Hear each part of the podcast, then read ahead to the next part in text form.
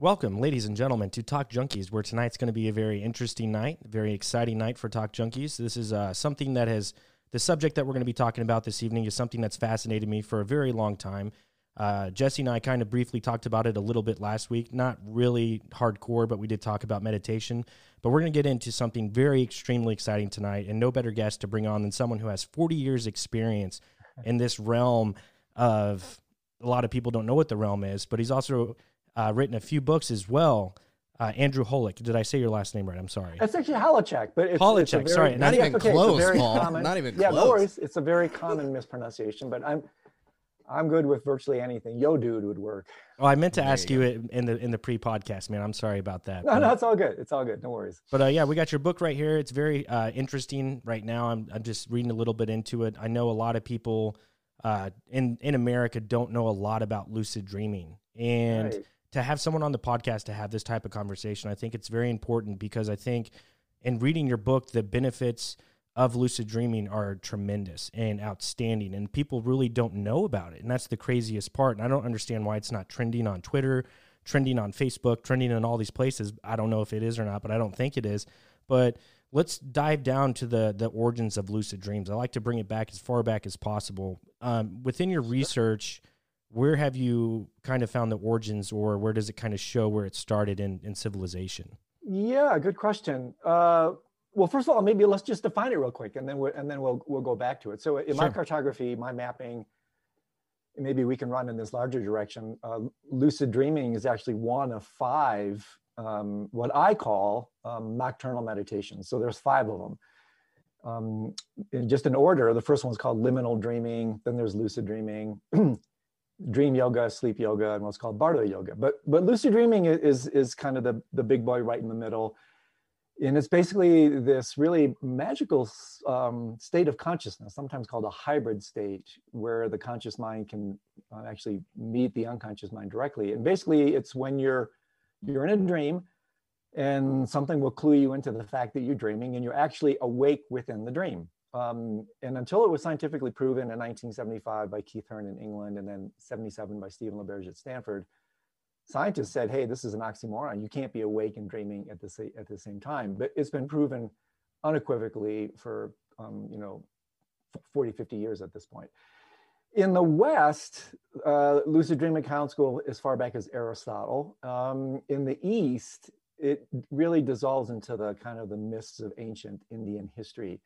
Um, you will find accounts of it in, in, in the Upanishads, the great Indian um, mystical text. You'll find it in the um, Bon tradition, which is the indigenous tradition of, of Tibet prior to the influx of, of Buddhism. You'll find it going back thousands of years BC. So it- it's hard to pinpoint exactly where it came from. Um, you know, shamans, the shamanistic tradition, lucid dreaming is, is kind of standard fare in, in that uh, kind of trajectory. And the shamanistic tradition even predates most um, religions as we know it. So, in short, it goes back a very long way, but it didn't really gain traction until the scientific community got its mitts on it. And since then, it's really taken off uh, because you know they can now measure with uh, EEGs, fMRIs. There's all, all kinds of ways they can do really interesting, sophisticated studies, and we can talk a little bit about some of what they're actually measuring and why it's so compelling. Um, but one of the reasons it hasn't really taken off uh, is that it's not that easy to do. You know, the the benefits, as maybe we can talk about, are unbelievable, um, and that's one reason I think it's important to talk about this stuff because when people realize what's actually available to them every night, you know, you actually you're sleeping quite literally on this vast untapped natural resource. That uh, once people start to realize more and more what the amazing benefits are, then they'll be more interested in, in taking up the actual practice. So, you know, in relatively short order, that's kind of the origins as far back as I've been able to trace it. Fair enough. And and I've kind of I there was a point in time whenever I first discovered what lucid dreaming was. I think I was in my early 20s. And I've always been fascinated about dreams. And and to go back further into your book, I think it's interesting that you you suggest or I I think that there's probably um, science behind it that kids lucid dream when they're at the age of 3. I think that's crazy. I, I'm not Yeah. not like in a bad way, but in a good way because my daughter is like three and a half, almost four. So tonight before the podcast, I asked her, I was like, "What do you dream about? What do you, you know?" I was like, "I was like, Phoenix, you can control your dreams," and she's not, she doesn't understand, but yeah, yeah. Yeah, trying to tell her to. But anyways, in my twenties, you know, that's when I discovered it, and I was like, "Man, I really, really want to do this." And uh, Jesse and I have talked about it a little bit back and forth, and uh-huh. it's just one of those things that you have to uh, stay at, and you got to do it day in and day out for a long period of time. It's not something you can just do for a week and then just pick it back up a, a month or a year later. Yeah, you know, it depends on how how uh, constant you want to get at it. Um, people will have hit and miss results. People will have serendipitous, spontaneous lucid dreams without any practice or any training. But you know, really, it's just like anything else. It, it's like learning how to play the the piano or become proficient in any sports activity. You'll get out of it what you put into it, and and that's the really good thing is that it is something that you can actually exercise. There's um, a wonderful array of both daytime and nighttime practices, both from the East and the West. And that's a lot what I write about in my most recent book. Now, is that, that through like meditation? actually exercise the kind of muscles, the, the cognitive uh, awareness that's really instrumental in, in having these types of dreams. And that's really important because these are, uh, lucid dreaming is absolutely something you can learn. Um, and, you know, I've been doing it for decades almost have it at will whenever I want. Um, and it's not because I'm special, it's just because I've done the work. And uh, it, it, develops in a, in a quite organic way once you realize the kind of uh, network of factors that are involved in bringing about lucidity. And, and that's the kind of approach I bring is that some people have specific kind of targeted apparatus, certain supplemental agents can help like galantamine, certain induction methods can help. But in my experience, both personally and, and teaching this stuff for decades, is that if you draw a really wide lens, you know, really look at all the factors that come into play to bring in lucidity, then it can be kind of a divide and conquer approach. You know, you can work at it and tease apart all the factors that bring about lucidity, and therefore make it, you know, part of a, your nightly regimen. Um, so so did it come like really easy to you when you first started doing it? Because I know you know, it actually did. It, it, I think just like with any other um, endeavor, certain people just have talents for dreams, and I've always had an extremely rich dream life. And once I first, you know, I, I before I even heard about lucid dreams, I, I, was having them spontaneously, and and even to this day, I mean, some of the most uh, impactful events of my life have occurred within the realm of the dream space, and and this is where it's worth throwing into the mix a little bit the spectrum of lucidity, you know, that you can have really short, I call them dreamlets, really short um, micro lucid dreams that actually these uh, kind of hang out in the arena what's called liminal dreaming. Liminal is a, a term that means threshold, set space that we all doze in and out of, you know, when we're lying down to go to sleep, but before we go to, um, to sleep and dream, we're kind of drifting in and out. That's a liminal space. And so with liminal dreaming, you can have these really short uh, dreamlets that last just a few seconds, all the way to uh, uh, dreams, lucid dreams that last over an hour when you're in uh, what I call prime time dream time. And then you can also have, you know, lucid dreams that are like barely lucid. You think you're aware of a lucid dream, but not totally to what I call hyperlucid dream. And hyperlucid dreams are the real game changers because those are the ones that you wake up from one of those puppies and you know those dreams are more real. They seem more real than this than so-called waking reality. So if you have a hyperlucid dream that lasts like an hour i mean you can do some amazing things. Um, and one of the reasons to engage in the practice is that especially according to the kind of the wisdom traditions from the east the the practices that you do in the dream state are actually more efficacious and transformative than what you do in the in the waking state because you're dealing more with the tectonic plates of your experience of your mind. You're working with the roots of your experience. And so in, according to the ancient tantras of tibetan buddhism the practices that you do in the dream state are seven to nine times more um, effective than what you do in, in the waking state because you're working with such foundational principles of mind. And the literature is replete with this stuff that people well, literally, it's a little bit like a. a I've never had a near death experience, but it, it sounds very similar where you don't have to have a near death experience over and over to have it change your entire life. Well, why is that? It's because these NDEs, these near death experiences, are so foundational, they're so irrevocable that one experience can change the course of your life. And, and I've had hyperlucid dreams like that that I count is really among the most majestic experiences of my entire life. And that's one reason I get so passionate about this. And I, I like to shout from the soapbox because if people really start to uh, realize what they have available to them, it opens up an entire new arena of education or, or, or pedagogy. And, and, we can talk more about this later. Um, I, I actually argue that lucid dreaming could represent the pedagogy of the future because you know we we scientists estimate we enter the dream state about 500,000 times during the course of a life of a lifetime. Um, 25% of our uh, sleeping space is relegated to the dream that amounts to about a month a year. That amounts to about six years out of an average life. I mean, you can get a PhD in less than six years. And so just imagine, literally, uh, imagine what you can do if you if you literally added six years of consciousness to your life, and not just regular watered down waking consciousness. We're talking about distilled forms of awareness and, and this is where things get really, really cool because anything you can do in, in the waking state, you can do in the dream state. And using the, the neurological principles of what are called neuroplasticity, you guys probably know about that. You know, what you do with your mind changes your brain. Um, same thing, you know, when you work with your mind in the dream state, because what else is a dream made of? You know, a dream is made of your mind what you do with your mind actually changes your brain in the dream state. And just to give you one quick, example, they, they've done studies where if you're in a lucid dream and you're, um, for instance, I'm a pianist, um, I'm practicing the piano in my lucid dream, my right hemisphere is activated exactly the same way as if I was doing it in waking life. Your brain can't tell the difference. Uh, if I'm doing a logical problem or some kind of mathematically related uh, uh, thing in my dream, my left hemisphere is activated exactly the same way as if I was doing it in waking life. And so there's there's some scientific traction to this stuff. It's not just metaphysical mumbo jumbo anymore. And there's a lot of studies uh, over the last couple of decades that are coming out that are really pretty compelling about uh, the just the uh, outrageous advantages of maintaining lucidity. Lucidity really, it, it, for me, it's like a code word for awareness. I mean, well, a lucid dream is an aware dream. And like what doesn't benefit with more awareness? I mean, if there's a curative ingredient, it's awareness.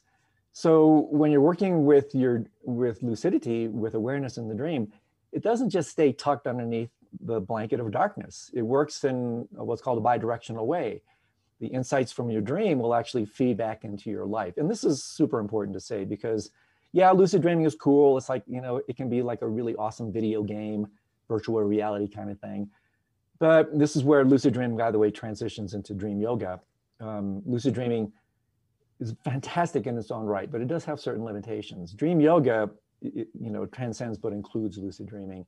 It goes much farther. And so the reason I toss this into the mix is that fundamentally, if it's approached properly, lucid dreaming leads to lucid living.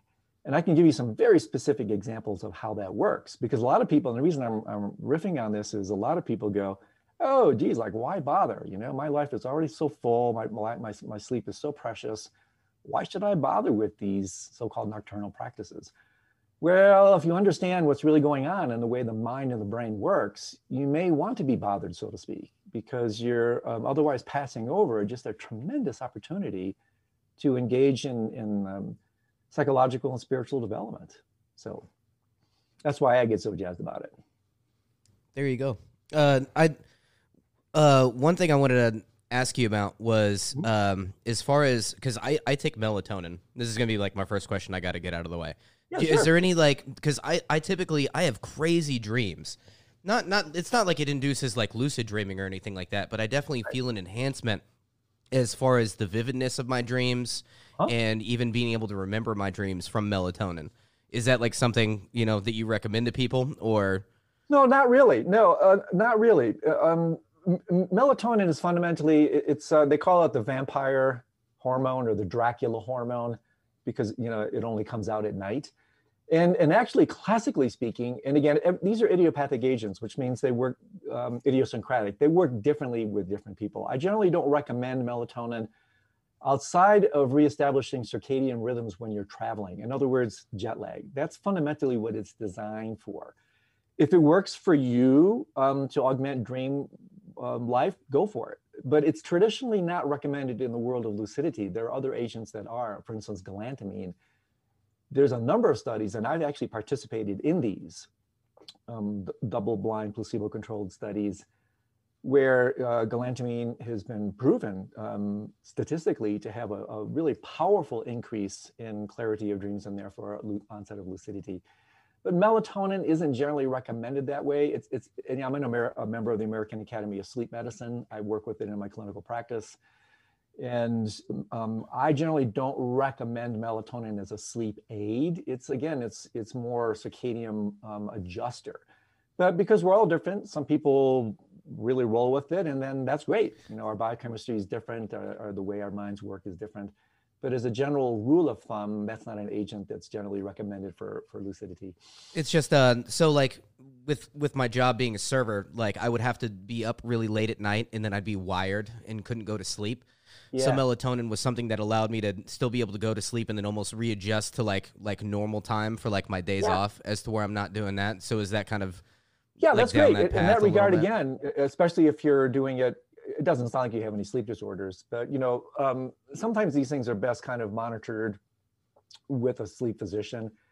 But if it works for you in that regard, um, you, you, know, there's no overt harm in that sort of thing. It's just that it's that's not its general target. But again, so, that's one of the cool things about the individuality of the mind and the brain is that we all have particular patterns and we don't have to all abide by simple um, similar kind of principles. So is, is glantamine is that what, is that how you say it? Is that like a type glantamine of, is that yeah. like a type of like uh like sleep aid that you take?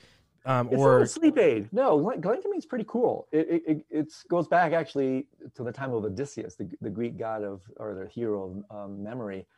And it's a phytonutrient um, uh, which means it comes from you know organic um, flowers and the like, snowdrop lily, and and uh, it has you know a, a, kind of an interesting pedigree, organic pedigree. And um, what galantamine does, it's it's um, it's a, a, what's called a nootropic, which means it's a cognitive enhancer. In its prescription form, it's used for things like Alzheimer's and dementia. Um, in the world of you know over-the-counter dreaming, the way it works is when you are in the REM space. So there are two types of dreams non REM dream, I should say non REM sleep, when you're mostly early part of the night. That's when all the res- restorations taking place, human growth hormone is released, all the restorative processes, healing takes place. And then there's what's called REM sleep, rapid eye movement sleep. We mostly dream when we're in REM. And when you're in REM sleep, uh, a particular neurotransmitter called acetylcholine is in high concentration. And so what galantamine does, a little bit nerdy scientific data, but galantamine works to inhibit the breakdown of an um, of uh, acetylcholine. And, and, so what happens is that uh, that particular neurotransmitter stays in high concentrations when you take this agent. And therefore, it doesn't automatically bring about lucidity. Um, but what it does do is, for many people, is it makes dreams longer and clearer. So it, it makes lucid dreams in that other usage of the term lucid. In other words, you just have clearer dreams. And because the dreams last longer and they're clearer, because this neurotransmitter is in high concentration, you have a higher likelihood of recognizing that you're dreaming when you're dreaming. And again, when I did these studies, you know, one night um, I was given um, nothing, placebo. The other night, four milligrams, and then the other night, eight milligrams there was no question. I mean, I could tell absolutely positively when I was given the eight milligram things, I, you know, I just, my whole night was just filled with these amazing hyperlucid dreams. Um, so it doesn't work for everybody, but I have used it in my own programs and it's pretty darned effective. It's relatively safe. You know, there's some standard disclaimers on it. it shouldn't be taken with, uh, for people who are pregnant um, have any kind of intolerance to these sorts of things. Super, in all that, I've probably given it out a couple thousand times. I maybe had one person come back with slight gastrointestinal distress. Super safe agent. Um, and it works, but that's not the only one. There's a bunch of other ones. It's just galantamine is the one that has the most traction. It's the one that's been studied the most. And I, I don't put all my eggs in that basket, but um, it's part of the weave, like I was talking about earlier, of approaches and agents that can be used to bring about lucidity. There are other electronic gadgets that can do it. But, you know, really, and we can talk more about this l- later. Um, you mentioned at the outset the, the connection between this and meditation. The single most important thing, especially from an Eastern induction approach, is um, actually the practice of meditation, because meditation is the practice of lucidity. But I'll pause and come back to that if you want to go. No, that's that's so. Uh, two things on that. Uh, the first thing is uh, just reading upon lucid dreaming. Uh, sh- sharp cheddar cheese for some reason comes up a lot uh, to help induce uh, lucid yeah. dreams or just dreaming in particular. Yeah, and, and go figure. You know, yeah, agents that. Um, work with tryptophan, enhancing tryptophan, it's amino acid, um, uh, certain kinds of fish. I mean, there's all kinds of anecdotal data about this in their in their books that tout these agents. There's a number of books that tout them, but there's very few sophisticated, legitimate scientific studies. And so a lot of this kind of anecdotal stuff comes from people who've just had cool experiences that write about it. And I'm not dissing it, but I'm saying it's not scientific. Right. Um, I'm just so looking... that's why galantamine is the one that's been studied over and over again by a number of different really reputable scientists. And these other agents work, but also with some people, galantamine does nothing. So right. you know, our biochemistry is different. We all have different kind of setups, both uh, neurologically and psychologically. So yeah, it's not just it's not just. Um, there's got to be a, there's got to be like a common ground though. You know what I'm saying? Like just for the average day person, like in America or wherever you may be, I'm just looking, obviously, like looking into lucid dreaming and understanding what it is. And like you said, you yeah. don't have to necessarily take a whole bunch of different stuff to induce it. Like it mainly takes your mind, like you talk about. But if there is something that you can take, like galantamine or like sharp cheddar cheese or dairy or whatever it is, to help right. maybe a- experience your dreams more vividly, that helps induce lucid dreaming. I'm just kind of looking for something to maybe just tell the average person like how to maybe, you know, further the process of lucid dreaming oh my gosh, there's so much to say here, my friend. You know, this is this is just one kind of dietary approach. You know, then you have, and again, I, I will just ping out some things, and then you can stop me. We can go any direction you want here. But one of the most important things is really good sleep hygiene. We can talk about that, like you know, um, what to avoid. Um, there's super interesting things to do and not to do in that respect. And this is um, good sleep hygiene, both from the Western scientific approach and also from an Eastern approach. Then you have, you know, the like I alluded to earlier, um, the the power of working with lucidity principles during the day through practices like meditation. That to me, and again, studies have shown, and it really is so cool. I've been in these studies as well. Meditators have more lucid dreams. Period. And in the mind of a meditation master, this may seem outrageous, but in the mind of a meditation master, all their dreams are lucid. There's no such thing as a non lucid dream.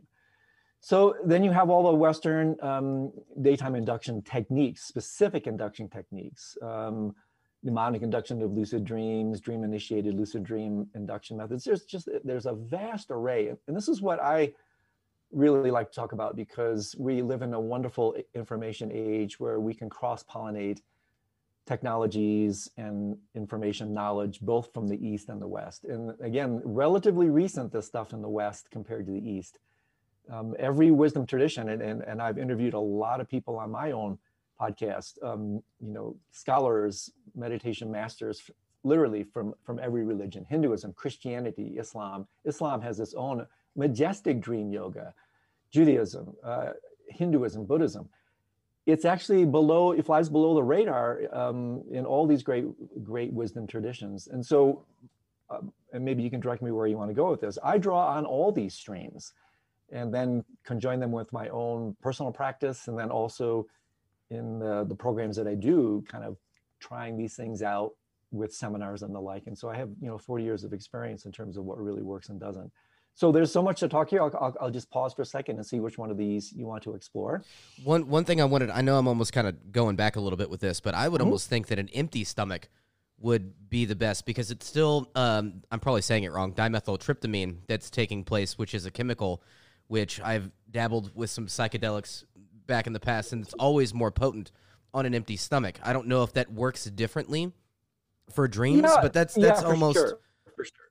Yeah, DMT. Yeah, for sure. And this is why, interestingly enough, in, in many um, again wisdom traditions, like for instance in the Buddhist tradition, the last meal is lunch.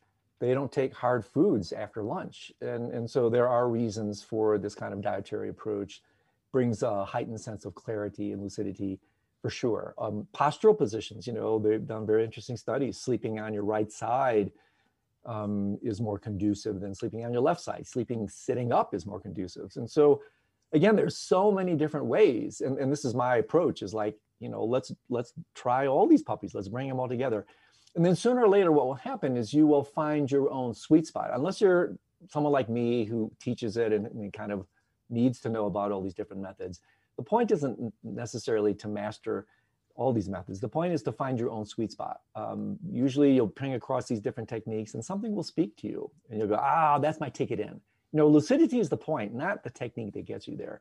And so when I write these books and I, and I toss out 20, 30 different types of methods, it's basically so people can do, they can survey and they go, oh, that sounds interesting. Let me try that. Oh, that sounds interesting. Let me try that. But with that said, there are two or three foundational techniques. Uh, intentionality is colossal. Attitude is super important. Dream recall, super important. That can be cultivated. And again, working the lucidity muscle through practices like mindfulness, meditation, incredibly foundational. So, and if you do those, and on top of that, you add some of these other different kind of um, trajectories of lucidity, in a very real way, non-lucidity doesn't stand a chance. Um, and that I toss this out because some people go, geez, well, you know, what do I really need to do this? Well, you need to understand the principles of how the mind works, how lucidity and also non-lucidity works. Um, and the reason I throw this into the mix is that whether we know it or not, this is a humbling revelatory proclamation. One of the main reasons we're still non-lucid at night is because we unwittingly practice non-lucidity all the time. I mean, we are another word for non-lucidity is distraction, forgetfulness. And we, you know, I mean, we're distracted all the time. A non-lucid dream is a distracted dream and so again, if you work with things like memory and um, um uh, meditation, things that in, increase uh, that kind of capacity of the mind to be present, then that type of proficiency naturally extends into the nocturnal mind. You know, it's like what the great poet Kabir once said of death applies to dream. You know, what is found now is found then. So we're non lucid at night because we're non lucid during the day. We're distracted constantly. So when you're working with memory, uh, which is actually what meditation literally is in, in the Tibetan language, that is the word for meditation is drenpa, which means to remember. So memory is a muscle you can exercise. In the Western arena, this is uh, undertaken through what's called a practice of prospective memory, remembering to do something in the future. So you, you engage in these infrastructure practices, uh, increasing dream recall, intentionality alone, attitude, and working with enhanced memory I mean, it's just a natural consequence that you're, going to start to have lucid dreams at night. And so that's really important. It kind of takes away the mystery behind this. There's real logic, uh, science behind, you know, both lucidity and non-lucidity. And so once we understand that whether we know it or not, every time you capitulate to a distracted thought, which, you know, we do this thousands of times a day, every time we drift away into distraction, that's actually a moment of the unconscious practice of non-lucidity. We're capitulating to non-lucidity. And so you, you know, you correct that with mindfulness practices, recollection practices, and guess what? That's the practice of lucidity. So that's really important because it demystifies this practice. It makes it logical. It's like, hey, now I get it. Now I see why people who who work with these cognitive um, practices actually have more lucid dreams. It just makes so much sense. I think like the, the most like important thing to me about that is is when like like you said, whenever you're three, whenever you are three years old, you're able to start lucid dreaming, or at least that's what maybe studies say. And you're able to do it then, so why not continue the progression of that whenever you're that age? And yeah. my biggest question to you is, and I'm not trying to turn this into any kind of conspiracy at all, yeah, but, no but for the fact that meditation and, and, and, lucid dreaming really isn't taught in schools at all in the in the in our Western culture or here in the United States. And right. Jesse and I, we had an hour podcast last week about what the benefits would be if everyone in America would meditate. Like, how would that change America in its entirety? Yeah. And, and not only meditation, but when you add lucid dreaming into the mix and people are able to start doing that, the benefits it would have at for the success, man, I can't talk, the society that we live in. And why is it that our education system isn't promoting these types of practices? Yeah, what a great question, my friend. Yeah, you know, I mean, um, Tim Ryan, the senator, um, congressman from Ohio, he wrote a, a, a, book a number of years ago, quite a fine book called Mindful Nation. And this is a congressman, for God's sakes, where he compiled in this book. I highly, highly recommend it. I know Tim, he's a great guy. Um, talking about the extraordinary benefits to society if simply people just engaged with my uh, with mindfulness meditation. And there's so much resistance to it. Um, because people just don't know any better. It's it's like as unbelievable as it may seem, there is resistance to yoga, which is nothing but stretching, um, because it's associated with with um, Eastern traditions, which then means it's religious. It's not religious. You can make it a religious practice, but stretching is not religious, and so there there are definitely a lot of communities, states that that are fiercely resistant to something as beneficial and really neutral as yoga.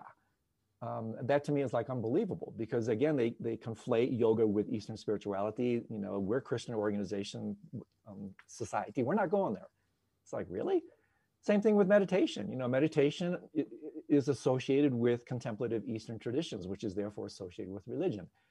But it's the same thing with yoga. I mean, anybody that has a, a anybody who has a mind can meditate. Meditation is neutral yes, like a, like a technology, it can be used for spiritual purposes, for sure.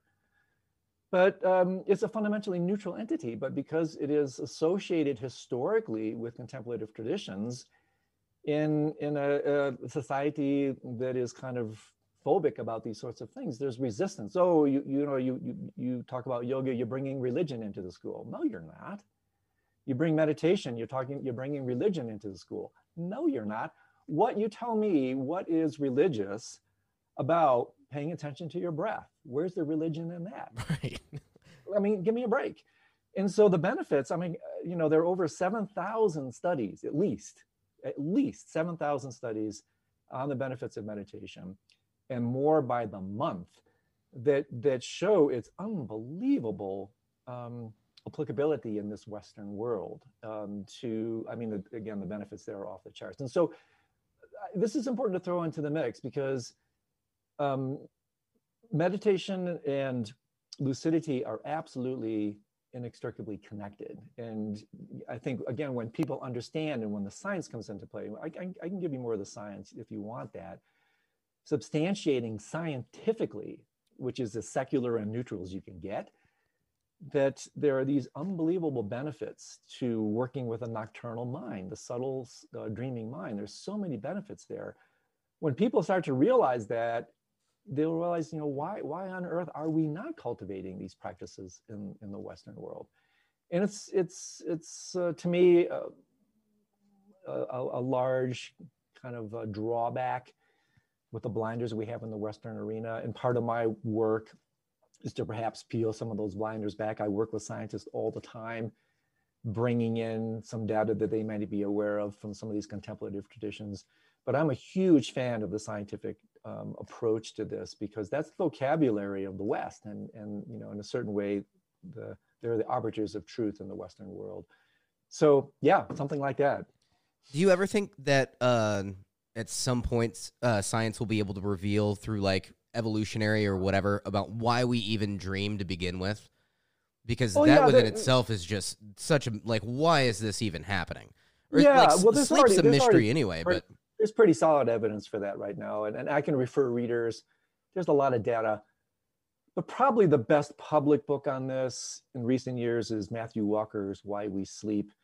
He's got some really interesting um, solid research. It's well written you know, we it, it's used to um, consolidate memory. It's used to facilitate learning. It's used to digest um, experience. There's a lot of data now, and you know, these scientists are pretty clever folks. You know what they do with um, sleep deprivation. Um, there, there's a lot of pretty solid evidence for why we do sleep and dream, and the, again, the more people understand that, the, the more they'll realize the the unbelievable importance of sleep altogether. And this is harks back to what I said earlier about the incredible importance of good sleep hygiene, just really standard techniques, you know, I mean, to get it. Because if you don't sleep well, you're not going to dream well. If you don't dream well, there's no chance you're going to practice uh, lucid dreaming. So all these things build on each other. And so therefore understanding the science behind sleep, sleep cycles, these kind of standard great contributions from the West, super important. Um, and then you can join that with some of these kind of Eastern contemplative approaches and you know stuff starts to get really really interesting. Have you ever done like a like an isolation tank before? Oh for sure. Yeah. Yeah. They're called flotation tank sensory deprivation. There's some sensory yes yeah, yeah sensory deprivation. Studies. yeah. Yeah i have a friend who's done uh he, you know he, every single time he does a flotation thing, he has a lucid dream. Um, but that's a little bit hard to replicate because what are you going to do? Put a flotation tank in everybody's house? Yeah. So um, I've also done sensory deprivation um, retreats where I literally go into, into kind of blacked out environments, and and that's that's also been scientifically proven, and also in the in the contemplative traditions, that's actually part of a practice, where sensory deprivation absolutely positively does heighten the internal dream arena. So that's another avenue, slightly more esoteric, but that's another strand for people who are interested in um, exploring all the different avenues. And, and these things are cool. I mean, they're really fun. Flotation tanks, if you haven't experienced them, they're really pretty fun. Um, for some, some people, absolutely helps with lucidity. When I did it, I didn't have a lucid dream that night, but when I've done sensory deprivation, absolutely positively enhanced my lucidity for sure. Do you remember your first lucid dream? Do I? Yeah. Oh, well, that's a good question. Um,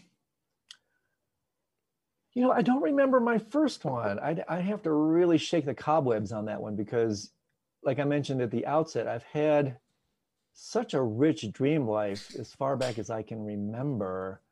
And like you said, uh, yeah, studies have also shown that that um, roughly up until formal operational thinking around age seven, um, kids generally have more spontaneous lucid dreams than adults. And then in a certain way, like I mentioned earlier, they're actually trained out of lucidity, literally. Um, so I can't, uh, you know, off the top of my head, I keep a dream journal, but my dream journal doesn't go back to childhood, right? right? so I, I, can't tell you when I had my first I one. got you. Probably 60 years ago, if I had to guess. I remember the first, well, I don't even like, I don't even know if this is considered a lucid dream. Uh-huh. Uh, but I, I can't remember how old I was, like maybe eight, eight years old or something. But I remember getting scared in the middle of the night and going into my parents' room and sleeping on a couch that they had in there. And I just remember uh, during the dream, I literally felt myself like almost like my soul floating up above me and then looking down at myself. Yeah. And yeah. then everything, like, it was a very almost kind of frightening experience. And then everything turned into cubes and then just rushed away. And then I snapped back into my body and then I woke up and I I've remembered that to this day. This very intense like legitimately feeling myself leave my body but seeing myself yeah. still sleeping and then just having this everything turns into like cubes and then just rushing away. Craziest craziest thing. Yeah. Haven't had yeah. anything like that since. Like but it, yeah, it was a crazy dream for me.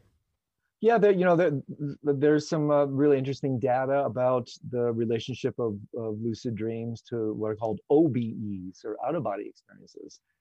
Um, and most of that, not all, because actually, if you believe in this sort of thing, in Tibetan dream yoga, one of the more advanced stages of dream yoga is in fact the cultivation of what's called the special dream body, which can, you know, dissociate from the physical body but um, some really clever philosophers, thinkers, psychologists, using some very interesting um, thinking and research, have shown that most what are called OBEs, out of body experiences, are actually hyperlucid dreams.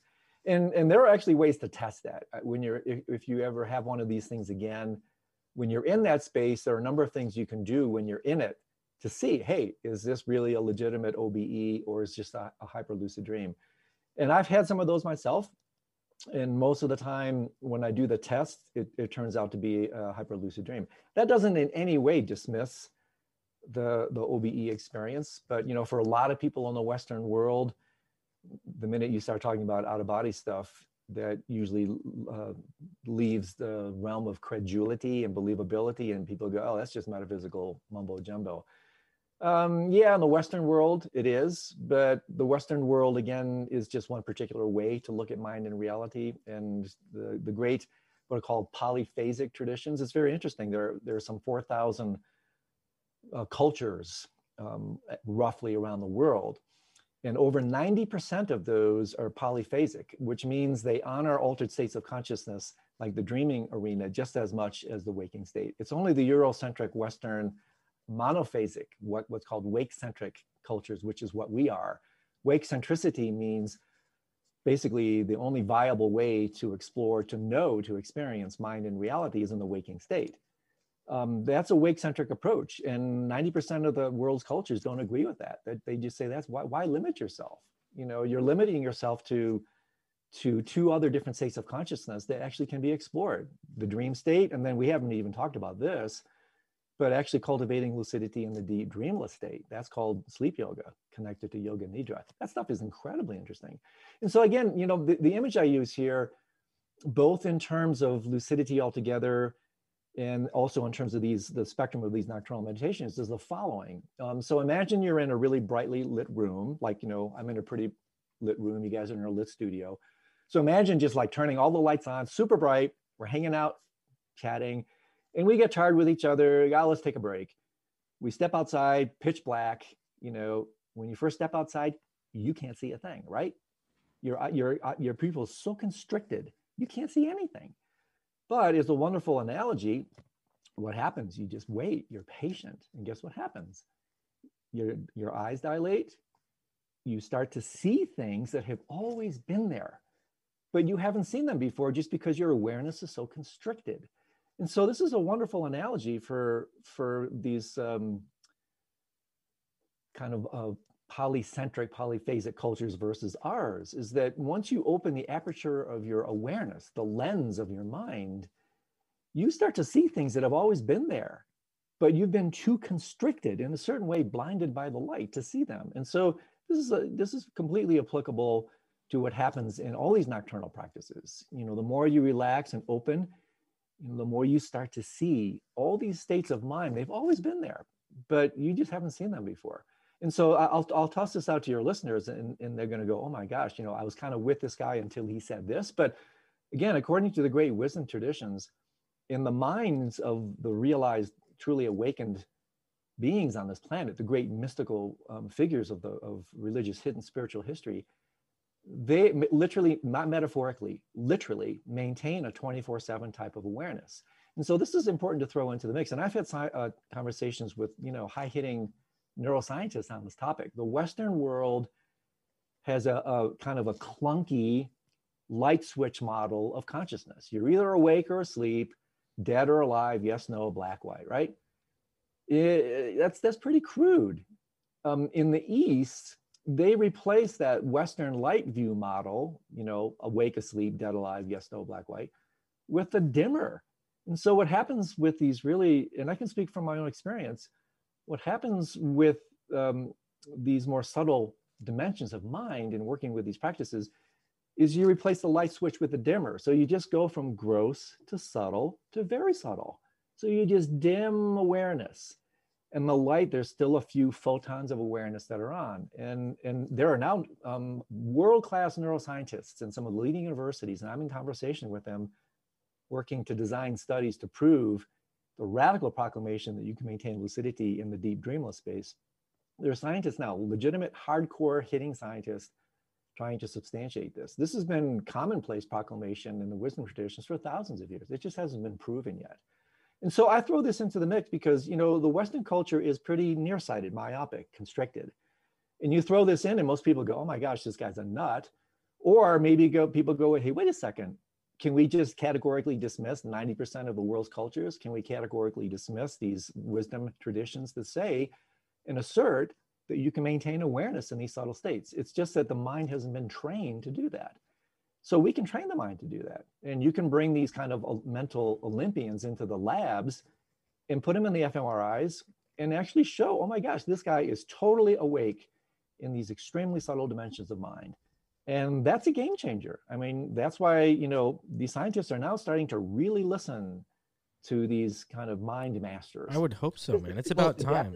well any kind of religious backlash i mean even in the uh like judeo-christian religion i mean didn't uh it say verbatim that with david god came to him in a dream like he was in a Absolutely. dream state when whenever that took place. So I mean that's that's even in Christian religion pretty blatantly, and those those were big deals. I can't remember exactly. I'd have to re-look it up, but that was a pretty big deal. What was happening um, in those dream states that he was in, and whatever information God was telling him at the time. I I don't remember exactly what it was, but and again, these are exactly these types of um, stories. Actually, I don't think I think they're 100 percent true you will find variations of this literally in every world's religious tradition. You know, communication with um, with other dimensions of being, even with other um, entities and the like. It, it, once you just lift up the hood and look underneath it, this is extremely commonplace. It's just, you know, for many people in the West, it may not be that commonplace yet. So you just have to look a little bit deeper and you'll be amazed. You'll be amazed at what's already out there, you know? I got a two part question uh, Sure. just to go off what you were just saying. Um, whenever you have, like you said, you had mental Olympians and stuff like that. Again, I want to bring, I want to bring it down to people who really don't know what this is because, again, Sure. most of the population in America has no idea how to lucid dream. So, do you think, or within studies that you've seen, um, is there any? Is it harder for people the the more they get older for them to be able to do it? Um, so let's say, like you said, you could you start at three or four or five, and you're able to do it. You don't know consciously, you don't know what it is, but your body knows. Your body knows that it can do it, but it then it takes this 12 year break, and then, like I said, in my hmm. 20s, I'm like, wow, how did I never know what lucid dreaming was? You know, why didn't anyone ever tell me about this? Am I at a disadvantage at this point because it's been 12 years or 13 Well, years since I've yeah, good it? question, my friend. Yes and no. I mean, on one level, as we age, our sleep patterns age. We we have a diminution, a decrease both in non-REM and REM sleep, and it's a, a- lot. This is so interesting. A lot of the factors that bring about aging is actually a loss of the restorative capacities of sleep. And so, in that respect, as we get older, because we spend less time in non-REM and REM, and more time in phase one sleep, yes, it does get a little bit harder. But one thing that can completely counteract that, it, it's not like, okay, I'm just not going to do it. I don't have a chance. No, not at all. It's a little bit like saying, okay, you know, after I turn 50, is it going to be harder for me to run? Well, yeah, right? Because you're getting older and your muscles and your tendons, they're not as flexible and your aerobic capacity is diminished. But does that mean you should stop running? No. So um, biologically, yeah, there are a few uh, factors working against you, um, but if you you can so easily counteract those with these other approaches, uh, cultivating intentionality, all these other techniques, and so that's really important because really anybody at, any age can learn this.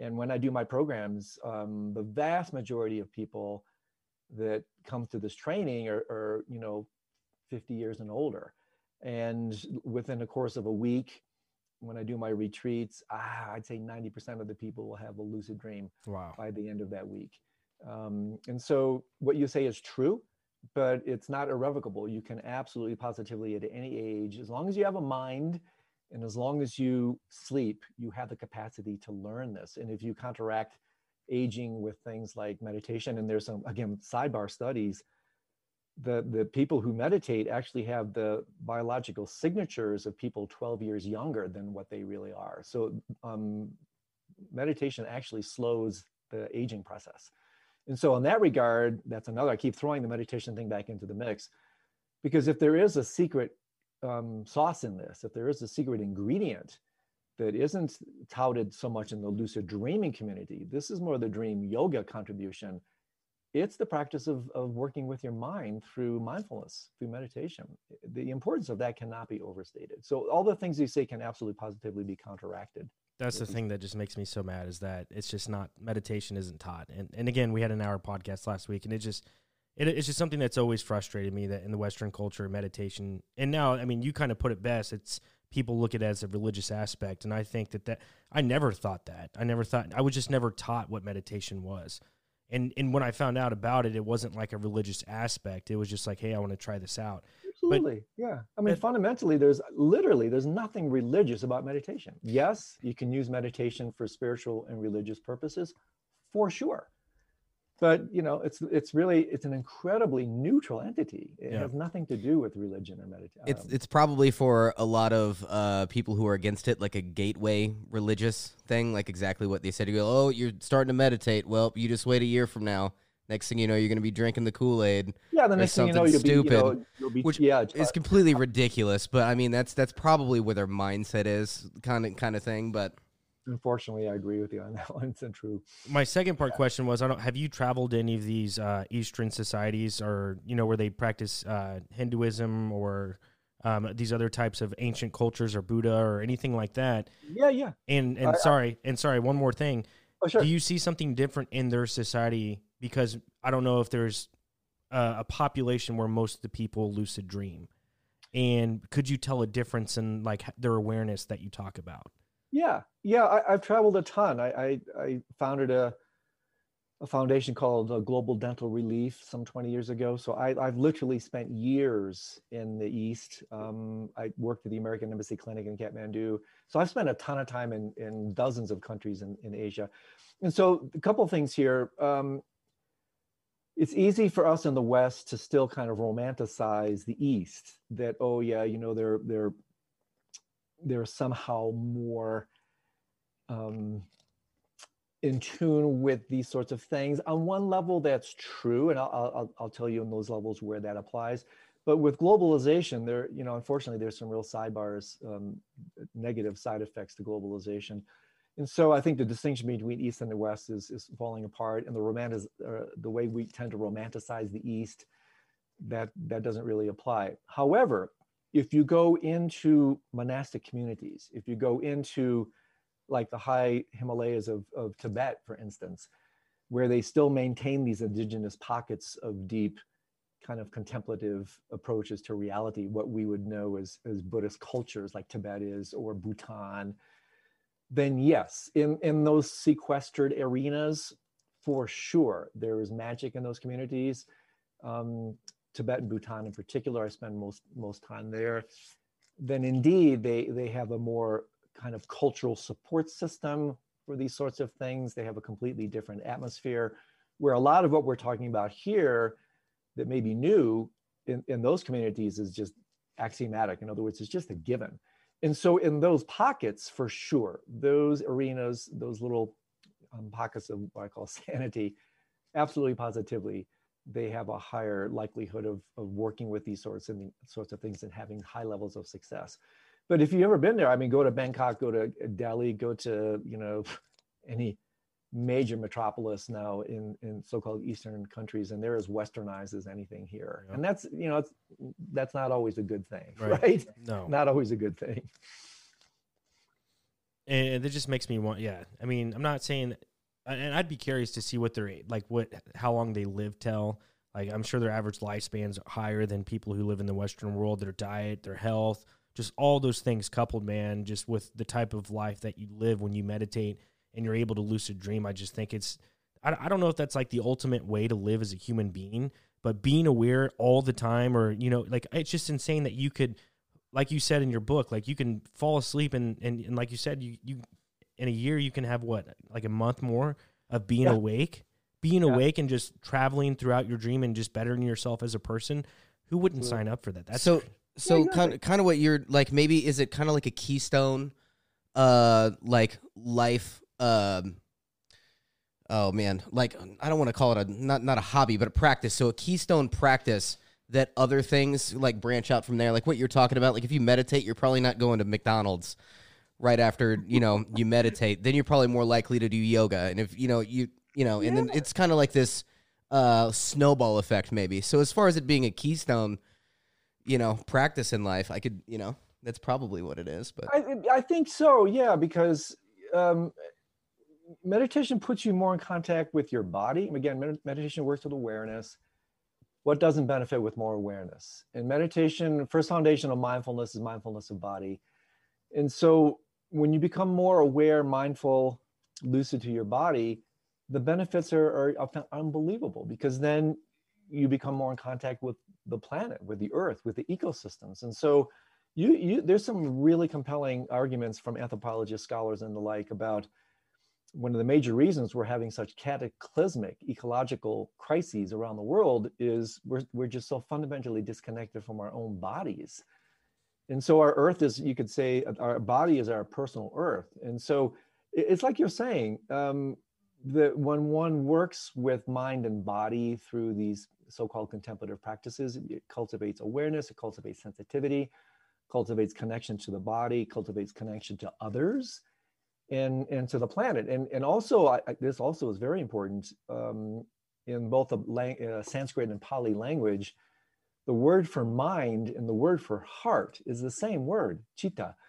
And so, therefore, when we work with things like mindfulness, it's it's also heartfulness. And so, these practices you know, they seem like, oh, this is like navel gazing, this is like mental gymnastics, this is just cerebral cognitive thing. Well, yeah, on one level it is. But authentic meditation is is also very much working with your heart. And so this is really important because fundamentally then it's not this kind of narcissistic me improvement thing. It, it fundamentally connects you by connecting deeply to yourself, you find yourself connecting to others. And so from these practices is born things like empathy and tolerance and compassion and understanding. Um, and so as the mind expands and opens with these different technologies, so to speak, your heart does. And so, I mean, my goodness, what doesn't benefit from that? You know, you actually, there's a, a wonderful book that was written this, this uh, two years ago um, by a teacher. Uh, it's called In Love with the World. And it's, it's a really powerful story about this meditation master who leaves his thing and, you know, runs off on this four year um, intense um, street retreat and comes to the conclusion that you know the world is fundamentally made of love. It's a fantastically beautiful story and i throw that in for people who may want some supplemental information about this and also how this is not just this self-involved self-improvement thing. It really is about learning how to open your heart to connect to all dimensions of mind and being and to connect to others. Increase sensitivity to planet to, to animals to the environment. It, it, and again it's, it's the this what i call stealth help stealth help there's more going on with this stuff than meets the eye. You know, you might be thinking that with your meditation or your lucid dreaming, you're just doing this. But when you're working with these practices in a real way, you're working with the power of light. Uh, you know, a, a lucid dream is a lit dream. It's a dream when you're aware that you're dreaming. And light is, is an amazingly powerful phenomena. I mean, it's so healing, it's so nurturing. And so by working with the light of the mind in this case, it's as nourishing as working with you know uh, the light of the sun. And so I, I throw this in because it, it just connects us more deeply to the heart of these practices that it's not just this cerebral thing it's an affective emotional thing that connects you to others and to the world. I, I think that's worth throwing into the mix. And and i wanted to mention that sorry um, because i think that's a very important uh, part that you just brought up and the fact that the, the early stages of your book you talk about kind of like um, whenever you first start lucid dreaming, like you have the opportunity. It's like, hey, what happens in Vegas stays in Vegas. Um, so whenever you're able to have a lucid dream, like you don't have to tell your partner, like I don't have to go upstairs and tell my wife, like, hey, like I had this really intense lucid dream where I controlled it and I did something I shouldn't have done. You know what I'm saying? Like it, it stays with you, but at the same time, I think that that's um, inherently in us is our ego. So whenever you first start lucid dreaming, like your ego is going to be a big part of that because you're gonna point. you're gonna start doing a lot of things that you probably would always want to do, but you can't do in real life. Well, that's actually a good point, my friend. I mean, this is one reason for the deeper listeners that you know the great psychologist Carl Jung, incredibly sophisticated thinker, incredibly sophisticated dreamer. He knew all about lucid dreaming, but he was reluctant to endorse it for exactly this reason. Um, and this is why I always situate lucid dreaming within the larger context of dream yoga because this is this is a very interesting thing to say that whenever intention is involved habits are created or in, in eastern language karma is created. And so therefore these practices again they work to restructure your brain and your very being. And that can be both a good and a bad thing right? So if you're in your lucid dream and you're in, indulging you know your wildest fantasies right in the sanctuary of your mind well that has effects and it, it, can be either positive or negative. And so, again, this is one of the things that differentiates lucid dreaming from dream yoga, because in dream yoga, you work completely um, in a developmental way to cultivate good habits, to cultivate um, good karma. So that again, what you're doing there is actually working in a very beneficial way. Because otherwise, you can indeed you, you can use lucid dreaming as a you know really cool virtual reality gig or a video game and you know I, that may be entertaining for a while but uh, you know if, if you just want entertainment go to the video arcade right? Um, so i think that's important to throw in that there are both positive and negative repercussions to these types of practices. And that's why if you situate them properly and you harness them with a proper intention they can be very very beneficial. But otherwise you know they're they're just really they're just high level cognitive video games. And i don't i'm not categorically dismissing that. I'm just saying it's pretty limited. Um, and so that's why it's helpful to understand the vast array of different things that you can do outside of just mere lucidity and ind- indulging your fantasies, right? That's just what the Western civilization teaches us is just to, you know, be about ourselves and want to be a part of that video game. for mo- for most right, right. people, you know. But um, there are some, like you said, deeper thinkers here in the West, and people who want more and, and are searching and seeking for more, and, and that's what you're providing, man. That's awesome. Yeah, I'm trying. Yeah, yeah, I'm trying. Well, I mean, we're, we're getting close to the top of the end of the hour. I know Jesse had a, a we have probably just a couple more lighthearted questions, kind of, okay. you know, yeah, just- yeah. This is how this is how I like to end it. I always try to come up with like something that's still on topic but kind of funny. How do you feel about the movie Inception? Or have you? If you haven't seen it, man, no, no big deal. I had to ask you. Yeah, and I've seen it. Uh, yeah, here's the. It's okay. I mean, as a movie, it was like, um, yeah, it was okay. I I wouldn't say it's a barn burner, but here's where where it it's great. Um, first of all, I love Leonardo DiCaprio.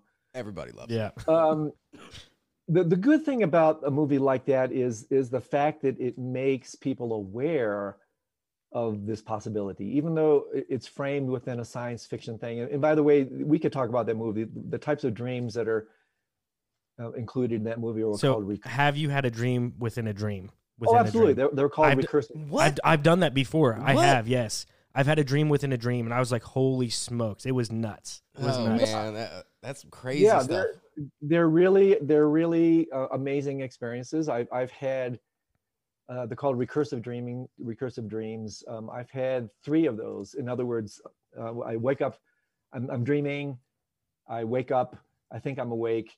I realize later, oh my gosh, I'm still a dream. I've had that three layers. Um, I've had some of my friends have um, up to seven layers of recursive dreams. That's a lot and again the- the- there that's a really interesting topic because then then you start talking about the nature of reality you know like well what's really here real because you think you're awake but you're still sleeping that in the spiritual sense by the way is what it means to be asleep in this sense but to back to the movie um, i thought inception was good in the sense that it made this topic more available to the public um, but you know outside of that i don't i'm not into criticizing people or things i thought it was a little limited but as an entertainment thing and the fact that it gets people talking about lucid dreaming that's fantastic Man, my mind's blown right now. I literally expected you to go, "Oh man, that whole movie's bullshit. That's none, none of that's real." And you're like, "Oh well, recursive dreaming's actually a thing. I've never heard of this." That your answer blew my mind. yeah on that one. and so you know again you can you, you can have these experiences. And when you do again like you've had them these are kind of game changing experiences because you again you wake up from one of these puppies and it, it's like shaking the snow globe. You know like wtf was that? You know i mean what the heck? And so that's where the stuff gets so interesting. You know like i said earlier in our conversation we are literally sleeping sitting on top of this amazing natural resource every night that's untapped and that's the mind and its unconscious processes. And here's another reason this, this stuff is so powerful and helpful to work with. Um, biologists neuroscientists and the like have shown and this is a really humbling um, proclamation from the neuroscientific community that at least minimum minimum 95% of what we do is dictated by unconscious processes. I mean, that is a tremendously humbling comment. Most of what we do is, ta- is taking place at unconscious levels. And where, where these, it's like Christ said, you know, forgive them, Father, for they know not what they do. And so um, the really fantastic thing about lucid dreaming and, and its supplemental supportive practices is, again, like I said at the outset, it's a hybrid state of consciousness where the conscious mind can actually face the unconscious mind directly. And part of what takes place in, in profound psychospiritual growth is, in fact, bringing these unconscious psychological processes into the light of conscious awareness, where then you can be free of them. And if we don't do that, we, we spend our lives, this is what it means to be um, non lucid in the deepest sense. That we think we're running our lives, we think we know what we're doing, we think we're making conscious decisions, but we're not. We're just not. Robots. It may seem that way, just like we, when you're in a dream, right?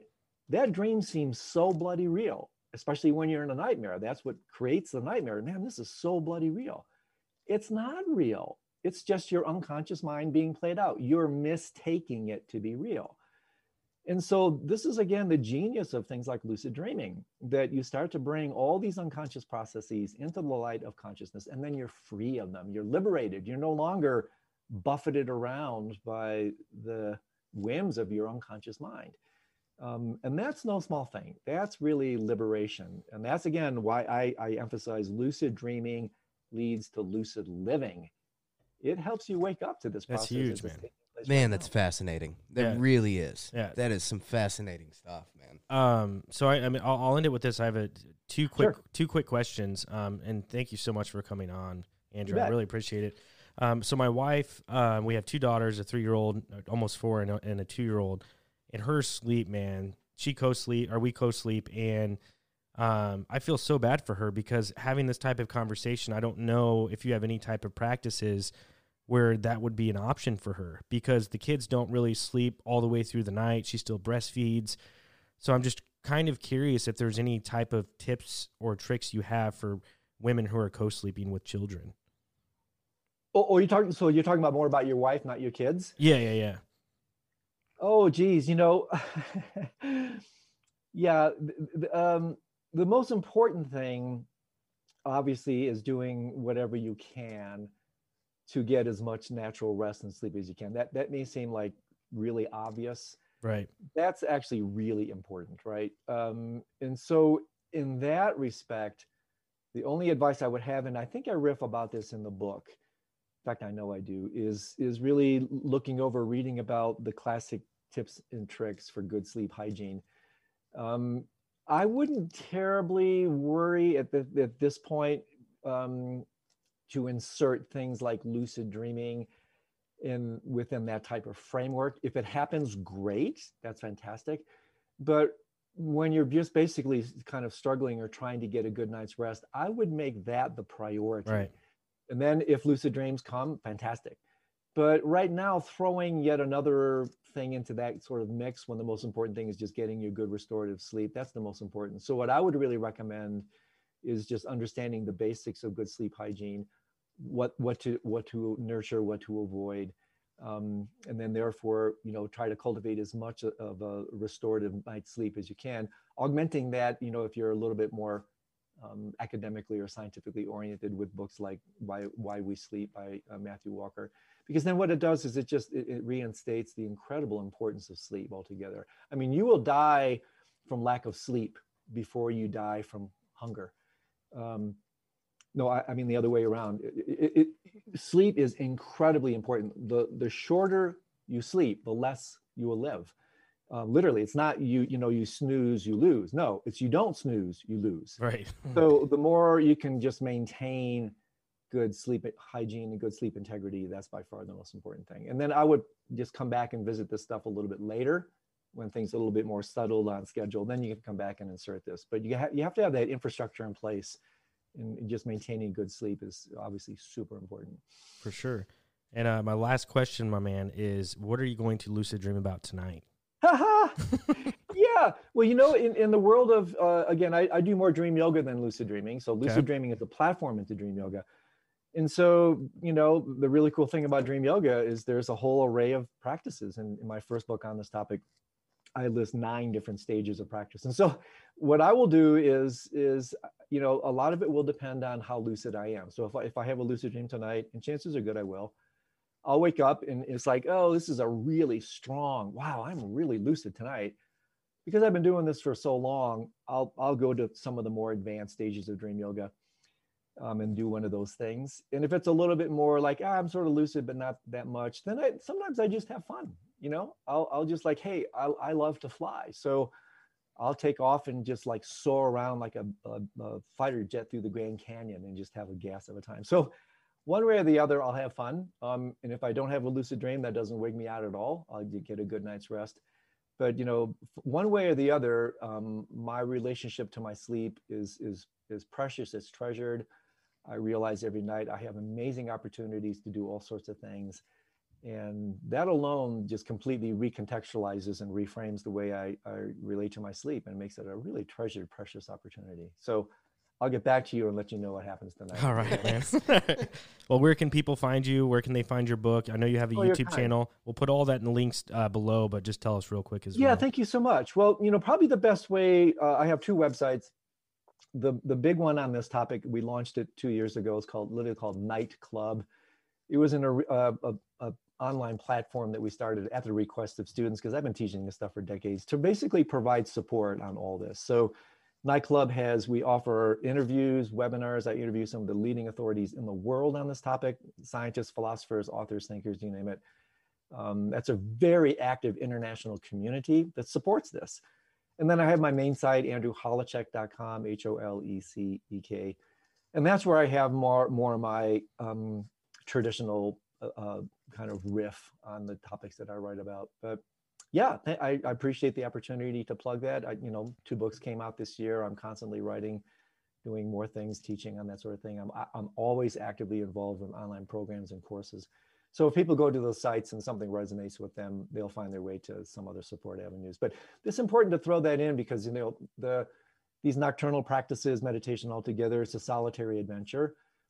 But it doesn't mean you know you have to walk this alone. There are um, thousands of people. Um, you know, we have three thousand people in this community. It's super active dream sharing, meditation groups, discussion groups, book study groups so where like-minded people can get together and realize you're not the only weirdo in town there are other weirdos around the world doing this kind of thing. And that sense of community i have to say it's been a really beautiful surprise. You know we really support each other. And um, that sense of um, community is just really important. So thanks for the opportunity you guys. I've enjoyed your good questions. It's great to hang out with you. And uh, yeah let's do it again sometime. For sure. No thanks for coming on talk junkies sir. And uh, your community is only going to grow, my man. Um, it, it, especially if word gets out about um, how you do it, and your books are, are fascinating, and we're we're going to promote it 100. percent So thank Appreciate you, Andrew, for coming on the show. Thanks, guys. All yeah. the best to you. Take care. You too. You too. And gentlemen, right there for joining Talk Junkies. That was a great podcast there with uh, Andrew. Um, you could check his books out here. We'll have the links in the description below. He told you a few websites. Those will also be in the description below where you can find uh, his work at and his community. Um, so the best thing you can do for this video is share it, like it, and to all our junkies out there, stay fly and ring the bell.